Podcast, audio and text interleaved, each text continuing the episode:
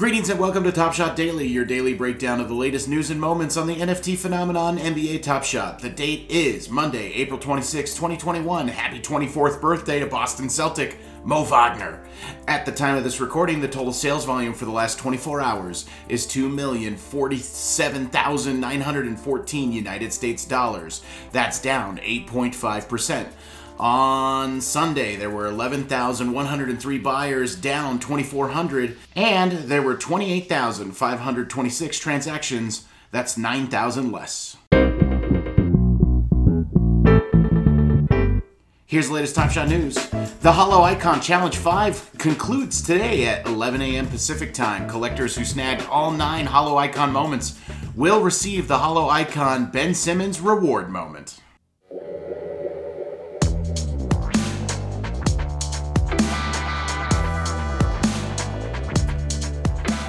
The top selling moments on the Top Shot Marketplace for yesterday. In third, LeBron James Holo Icon Series 2 Serial 49 sold for $21,500.